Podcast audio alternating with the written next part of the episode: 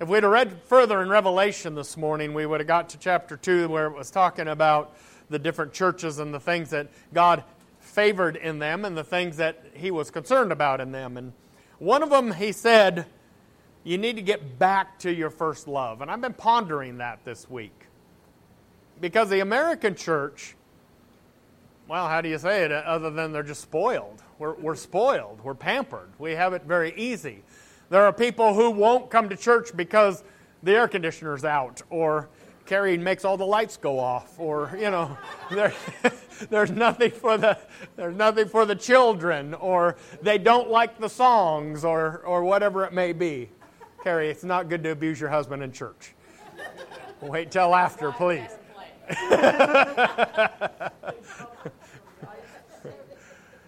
and we think about what it takes to get people to be cold, not just to church, and it's not a message necessarily about church, it's about relationship with the Lord. And I was talking to a pastor friend of mine last night, and we were discussing this, and he was he and I were batting it back and forth of what is it that, that causes this? And you know, it's just kind of a historical thing. Look at Israel. When Israel was blessed, they got cold. When Israel was persecuted or uh, uh, enslaved, they got on fire for God. You know, they start calling out to God. America's no different. We get so easy, we so easily get lax on our laurels and just think, you know, whatever, I've got other things that are more important. And, and we as evangelicals were really concerned a couple of years ago because of the condition of, the, uh, of our nation and, and the political atmosphere. But then something happened that many were praying for, and the result is I think that we've become even more lax. Oh, we're not scared like we were before. We're not worried like we were before. We're not, we're not fretting every day like we are, were before. Everything's okay now. Can I tell you something? Prophecy doesn't change because somebody was elected president. And I still believe that we're very much in the last of the last days. Things are serious. Uh, the nation seems to be tearing herself apart. And the American church, for the most part, is oblivious to it. They're asleep on the, the laurels. They don't even see it. They're still busy dealing with the insignificant things, the unimportant things. I think we need to get back to the first steps. We need to get back. You know, I like to study the first century church, and, and it's fascinating to me. And, and, I, and I say this, and I want to say it again so you don't misunderstand. I don't believe that we have to do everything exactly like the first century church did. Uh, we live in a different culture. We live in a different time. Everything is different. They didn't have music for quite a while. Uh, the women sat on one side, the men sat on the other side of the church. There was a lot of things that we don't copy or emulate today. Why don't we? Because Scripture doesn't anywhere say you have to do it that way. That's just the way they did it. The reason I like to study the first century church is because I think there's principles that they followed that we have lost. And I think we need to remember those. Will you turn with me to Acts chapter 2? Acts chapter 2.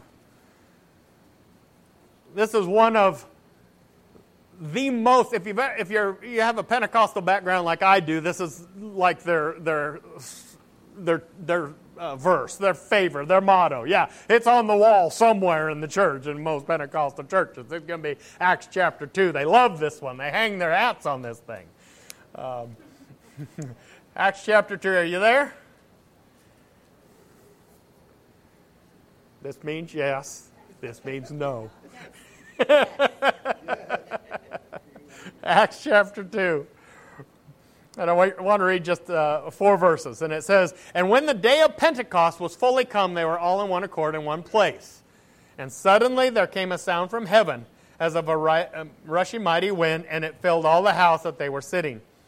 And there appeared unto them cloven tongues like as of fire, and it sat upon each of them, and they were all filled with the Holy Ghost, and began to speak with other tongues, as the Spirit gave them utterance. Lord, I ask God that you will help me to give your people something today. Lord, I ask that you'll overcome my human frailties and my limitations, and that your Holy Spirit will do something beyond what I can do.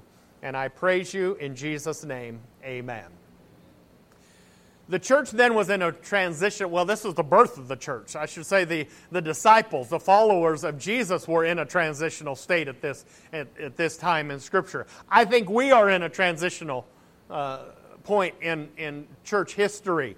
Um, Paul Washer had a sermon not too long ago, well, a couple years ago, where he talked about the coming persecution. And none of us like to think about that, but I believe it's coming. I think it's coming. I don't know if it'll be one year or 10 years from now or where it is, but already we're seeing the, the, the talons of that start to come in where we don't have the religious freedom quite like we used to. They start to take more and more of our freedom away, where uh, Christianity is becoming the bad word. It's becoming the we get linked with Islam, which I'm still amazed at. Uh, but they, they, you know, they want to link. And, and I saw something this week. I was reading uh, some news story, and then I was reading the comments afterwards. And somebody in the comments said, "What do you think the most violent religion uh, has ever been?"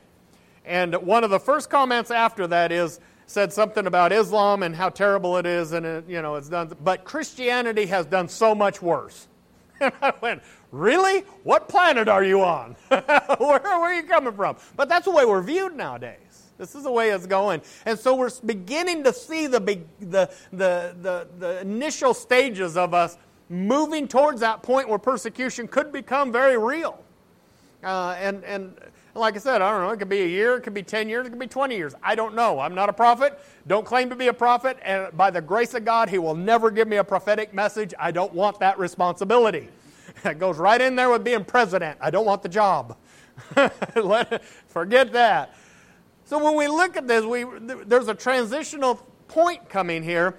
What happened? You remember in the book of Luke and, and elsewhere where where Jesus said, Go and tarry in Jerusalem until you be endued with power. There was a reason for that. The worst thing you can do is send somebody out on a job who is not capable or equipped or prepared for that job. The disciples had followed him, they had been with him, but they weren't quite ready yet.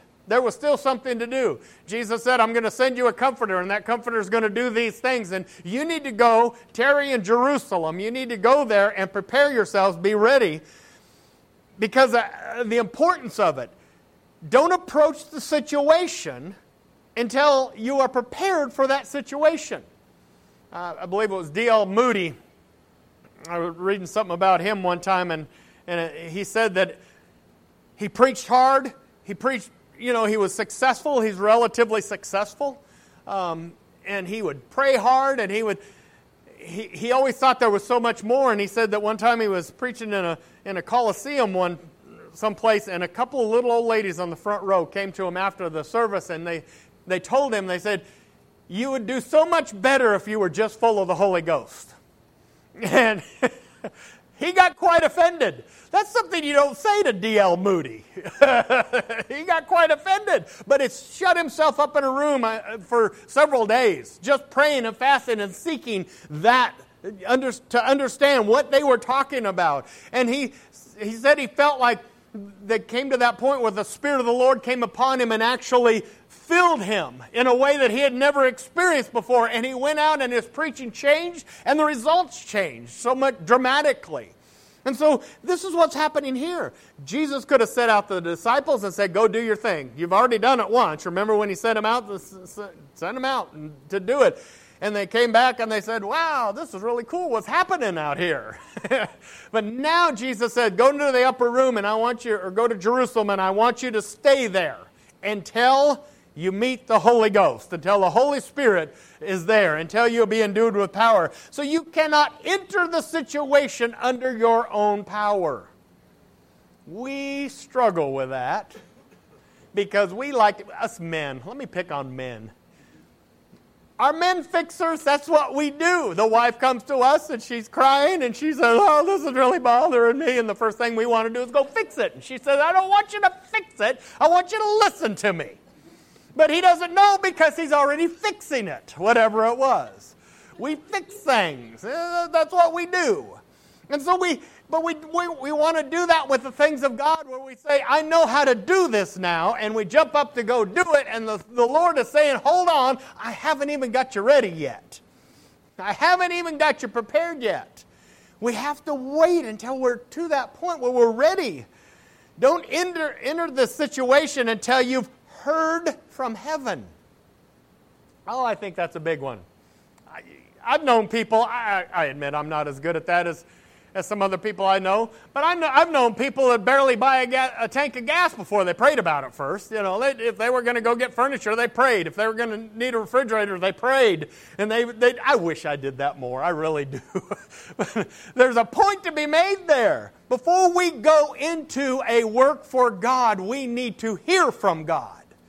We need to hear from the Spirit of the Lord. What do you want done? How do you want, want it done? I, want, I remember a sermon years and years ago. I, I'm one of those that remembers those sermons that just really stand out to me. This was probably 25 years, 30 years ago from Loran Livingston when he, he said that the problem with preachers is they have the, the big B's. He says they, they uh, build some big thing, whatever, a church or whatever, and he said, then they start begging to pay for the thing, and then they go around bragging of what they've got. He said, the problem with ministry today is people are always looking at what somebody else is doing and they start it. And he said, instead of, uh, of he said they go in there and do something and then ask God to bless it. He said the problem is we should be asking God, what are you going to bless? What do you want me to do? What direction do you want me to go? And, and, and I think there's a, a real point. And you say, well, I'm not a preacher. I don't have to worry about that. I'm not an evangelist. It has to do with any ministry you're in. I don't care if it's dealing with the two year olds. You need to be in prayer and hear from God. I don't care if you're cleaning the floors. You need to pray about your ministry. Be in prayer about what God has you to do because your ministry is no more or less important than mine. In fact, I would say that yours is probably more important than mine. I can get up here and scream and holler whether there's two or 200. You know, I can do that. But we got to have somebody out there getting the work done, or we don't have a church here, right? Some of you are like, yeah, I'd like to get somebody younger and with hair, but I am what you got. So you got to live with it. don't go into the situation until you have the mind of Christ. The Bible says, let this mind be in you, which is also in Christ Jesus. Boy, wouldn't that be cool? Wouldn't it be cool to just have this open channel and just, you know, like a Borg or something where he just, he's in there and he tell you. But Scripture tells us, let this mind be in you, which is also in Christ Jesus. How do you do that? You have got to be in prayer. You have got to be seeking God. You have got to stop long enough to be in touch with the, the Spirit of God. You have got to stop, close your mouth long enough to allow Him to speak to you. I think we sometimes have those uh, auctioneer prayers. You know, we get down and we, sold, amen, and we're gone. And we never stop long enough for the Holy Spirit to start saying something to us. He's like, wait, I, I have something to tell you. Where'd you go? Where'd you go? I, I'm trying to talk to you here. Now, me, one of my best places, is, I've told you before, is on a riding lawnmower. God and I connect on a riding lawnmower. I need a bigger yard. Because just, we, we get together on a riding lawnmower, some of my best times of prayer. Or when I'm driving, or when I'm just sitting on my porch, or whatever it may be. That time of getting with the Lord and hearing from Him. So they came together and they prayed. This group of people, 120 packed into the upper room, they prayed. You realize their lives stopped? Those people were busy just like we're busy, right? Probably busier. They didn't go over and open a, a little door and throw a bunch of clothes in and close it and push a button and bam, their clothes were washed. You know, they didn't go out and get on a, a big backhoe and, and start backhoeing. They were out shoveling. They were busy people.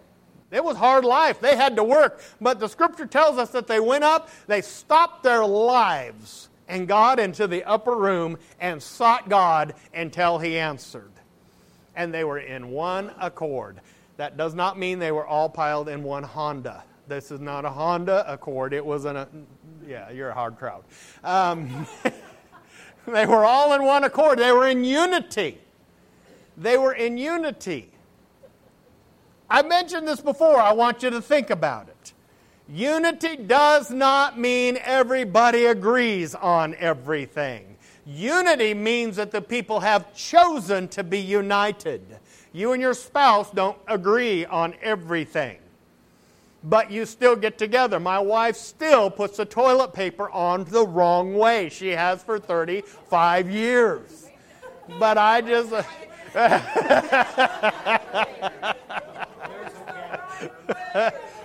it goes to the back. Everybody knows that.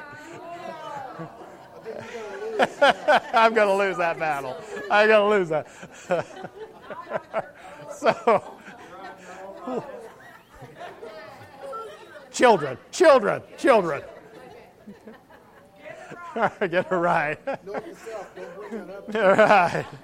So, so divorce happens when those differences become more important than your likes. Right? You have the same differences, uh, you know, 20 years after you got married as you did the day after you got married. The same differences. The same things you didn't agree on. The problem is divorce comes in when those differences become the focus rather than the un- uniting or the unity together. My wife and I don't agree on everything. There's some things we don't even talk about because, hey, it's just better not to. And so we, but we, I tell you what, there's not a person on this planet I'd rather spend the day with than my wife. We will have fun. We will tease. We will pick back and forth.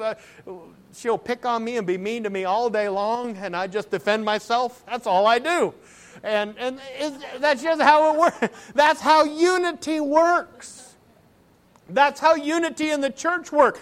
The church is united when people's differences are not the big point. The point is their unity, the things they agree on. We all come together. There's some here from Baptist backgrounds. There's some here from Catholic backgrounds. There's some people here from Mormon backgrounds. There's some Pentecostals here. They're all together under one roof, and all of us say, I wish they did it a little bit different than the way they do it. Every one of us says that. I wish they were more Pentecostal. I wish they were less Pentecostal. I wish they sang old hymns. I wish they sang new songs. I, that's the way a church is, especially a church as diversified as ours with so many different backgrounds. That's how it is. But you know what we do? We come together, one accord, and if we don't like that song, and that's one of them that I don't, we just sing it and praise the Lord anyway. That's how unity works. That's what happened in the upper room. They put a, apart, aside their differences, they came together, they prayed, and they sought God. When there's unity and there's prayer, God will answer. God will move. God will respond. I'm preaching pretty good for somebody with no sleep, right? Amen. they came. Division is the death. Division brings death. And I, I, mentioned this a couple weeks ago. I'll say it again. We have forces that are doing nothing 24 7 but trying to divide our nation. That's all they're doing. You remember 9 11. George Bush wasn't a particularly popular president at that point. He was not horrible, but, you know, most people thought he was, yeah, whatever. And then 9 11 happened. What happened to his approval numbers? Boom, way up. Everybody loved George Bush. Drove the media crazy. So immediately they start saying, oh, he was involved in this and it was an inside job and division, division, division, division, division, division. And pretty soon his approval numbers come down and half the nation hates the other half of the nation and they're all fighting over the very same thing that they were united on just a month before. Division is the bane of an existence. Jesus said, No house divided against itself shall stand. That doesn't, mean, that doesn't matter if it's your home, your own four walls. It doesn't matter if it's a church. It doesn't matter if it's a nation. It cannot stand divided. It will fall.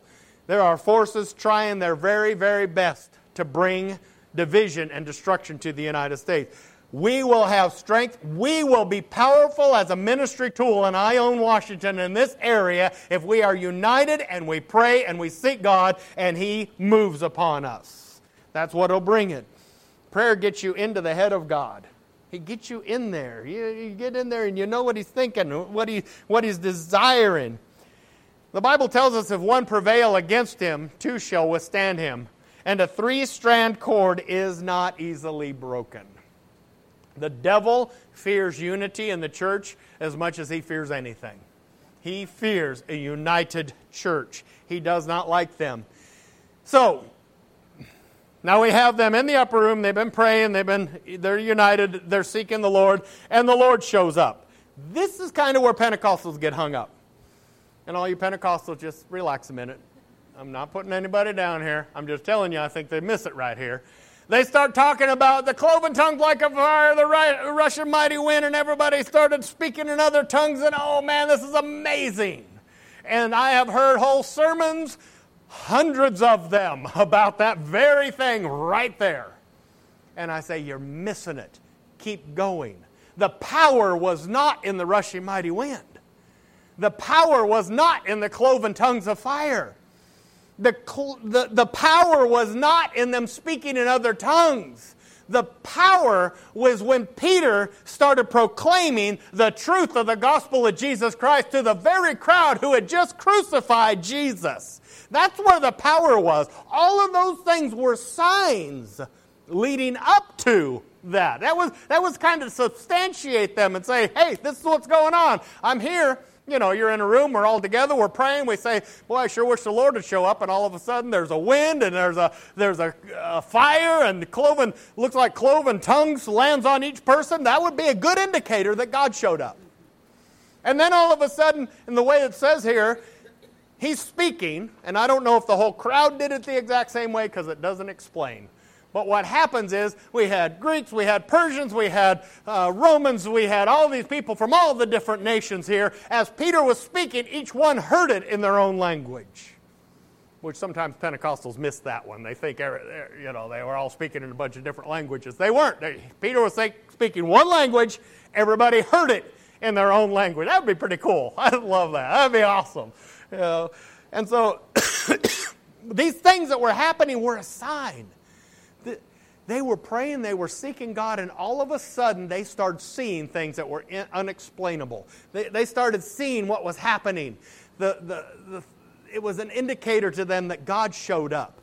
And the reason I say this is because I've known many people and many churches who tried to duplicate Acts chapter 2 in their situation. They want cloven tongued like a fire. They want to rush a mighty wind. They want to all speak uh, uh, these different tongues and all that. And that's what they seek. And I'm like, wait a minute, you're missing the point. The missing the, the power was in what happened after the upper room. When they came down back on, came out onto the streets and the people were like, what's wrong with these folks? I don't know what they were doing. Obviously, they thought they were drunk. So maybe they were staggering, maybe they were singing off key. I don't know what they were doing. Maybe they were all being piled in the back of police cars. I don't know. But whatever it was, it opened the door for the gospel message to come out as he said, These are not, thank you, thank you for that affirmation. That was called a sign right there. yeah, there was light. there was a. Woo! And so they see this, and he says, They are not drunk as you suppose. That what they're doing right now is not what you think it is. What's happening right now is that the Lord has shown up. The power of God has fallen on this place. This is what was prophesied way back in the book of Joel. This is the very thing that you were told to expect, and now it's here. You crucified him, but he came up out of that grave. You put him on a cross, but he's not there anymore. You, you, were, you, you thought you got, got rid of the enemy, but you actually crucified the best friend and the King of Kings, the one that could redeem you. And that message came forth, and they were pricked. They were, they were like, he's talking about me. And the power of God from there started to explode across the nation. Let me, let me put it this way.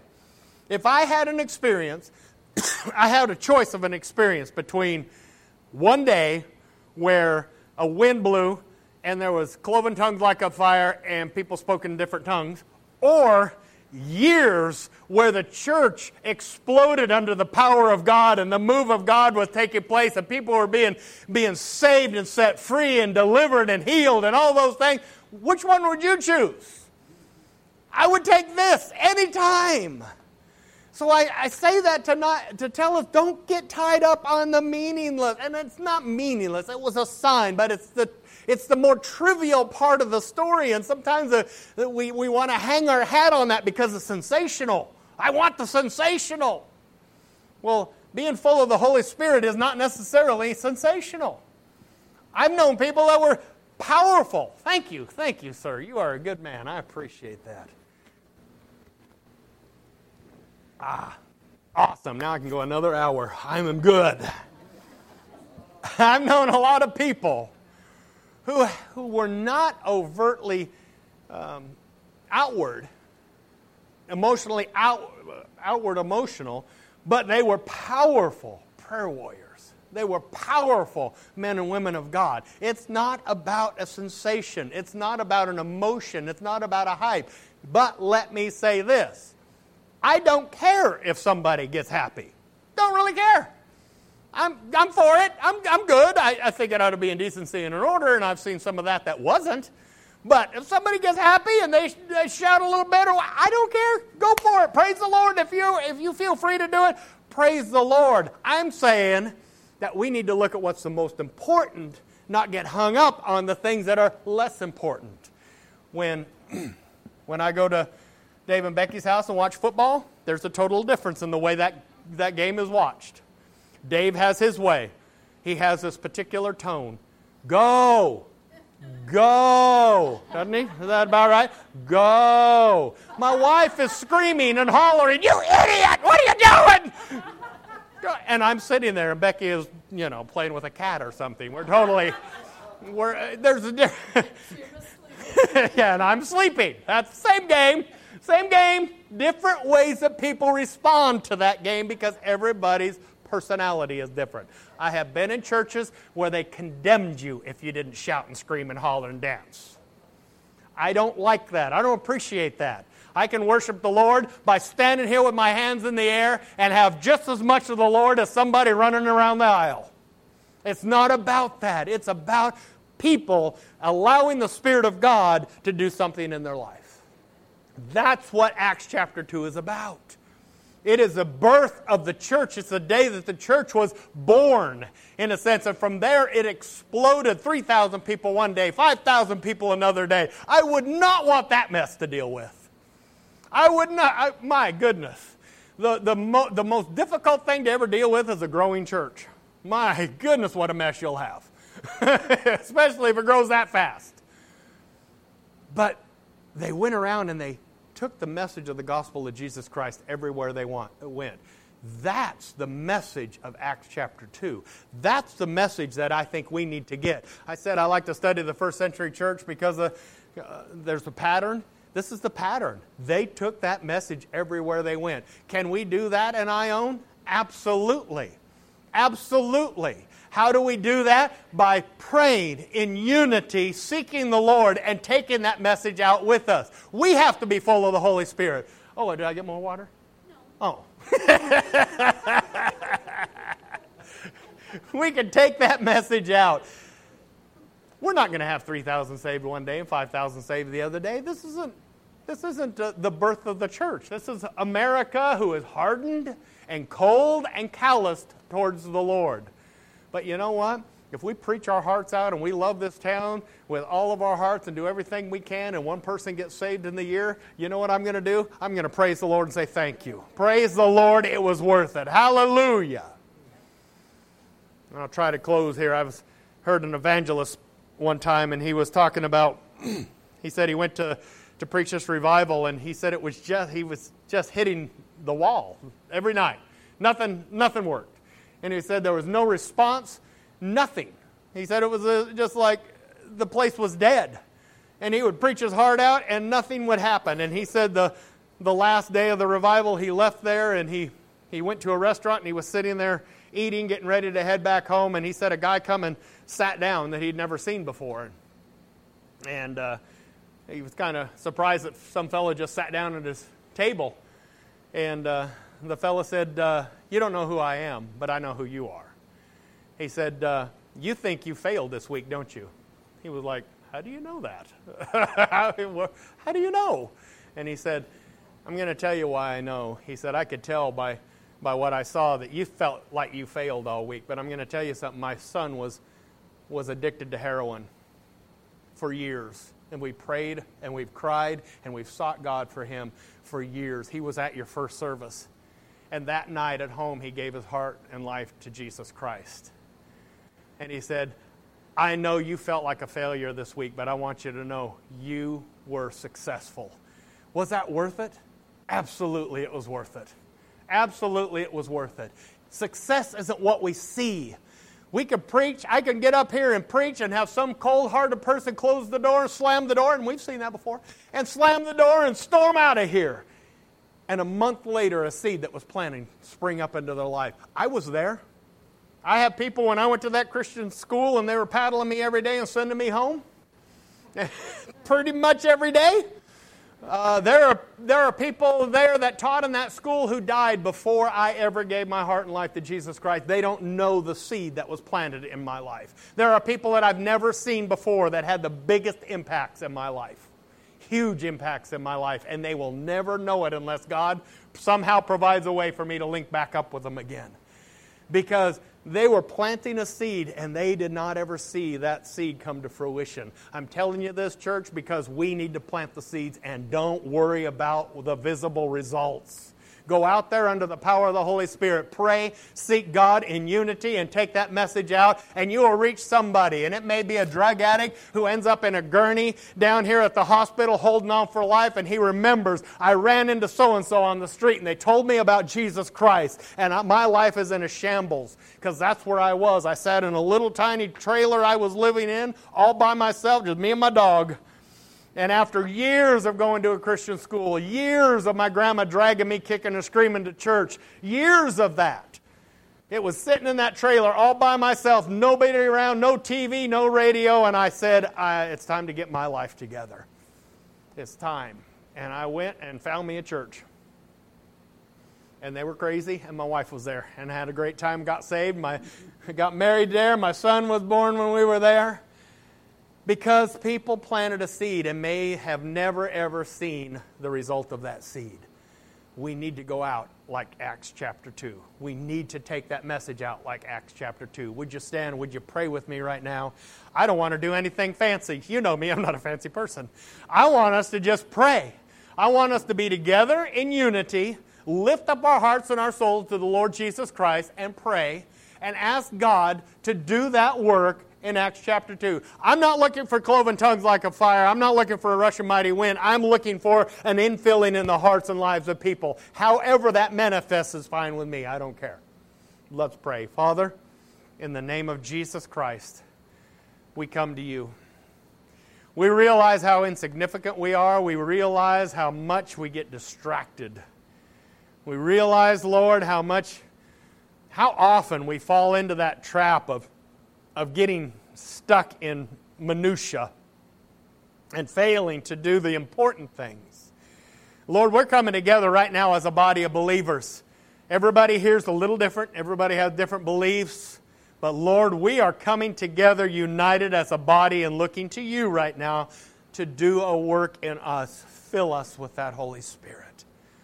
Fill us with that Spirit of God. Do that work in our life. Lord, there are people all around us that need you.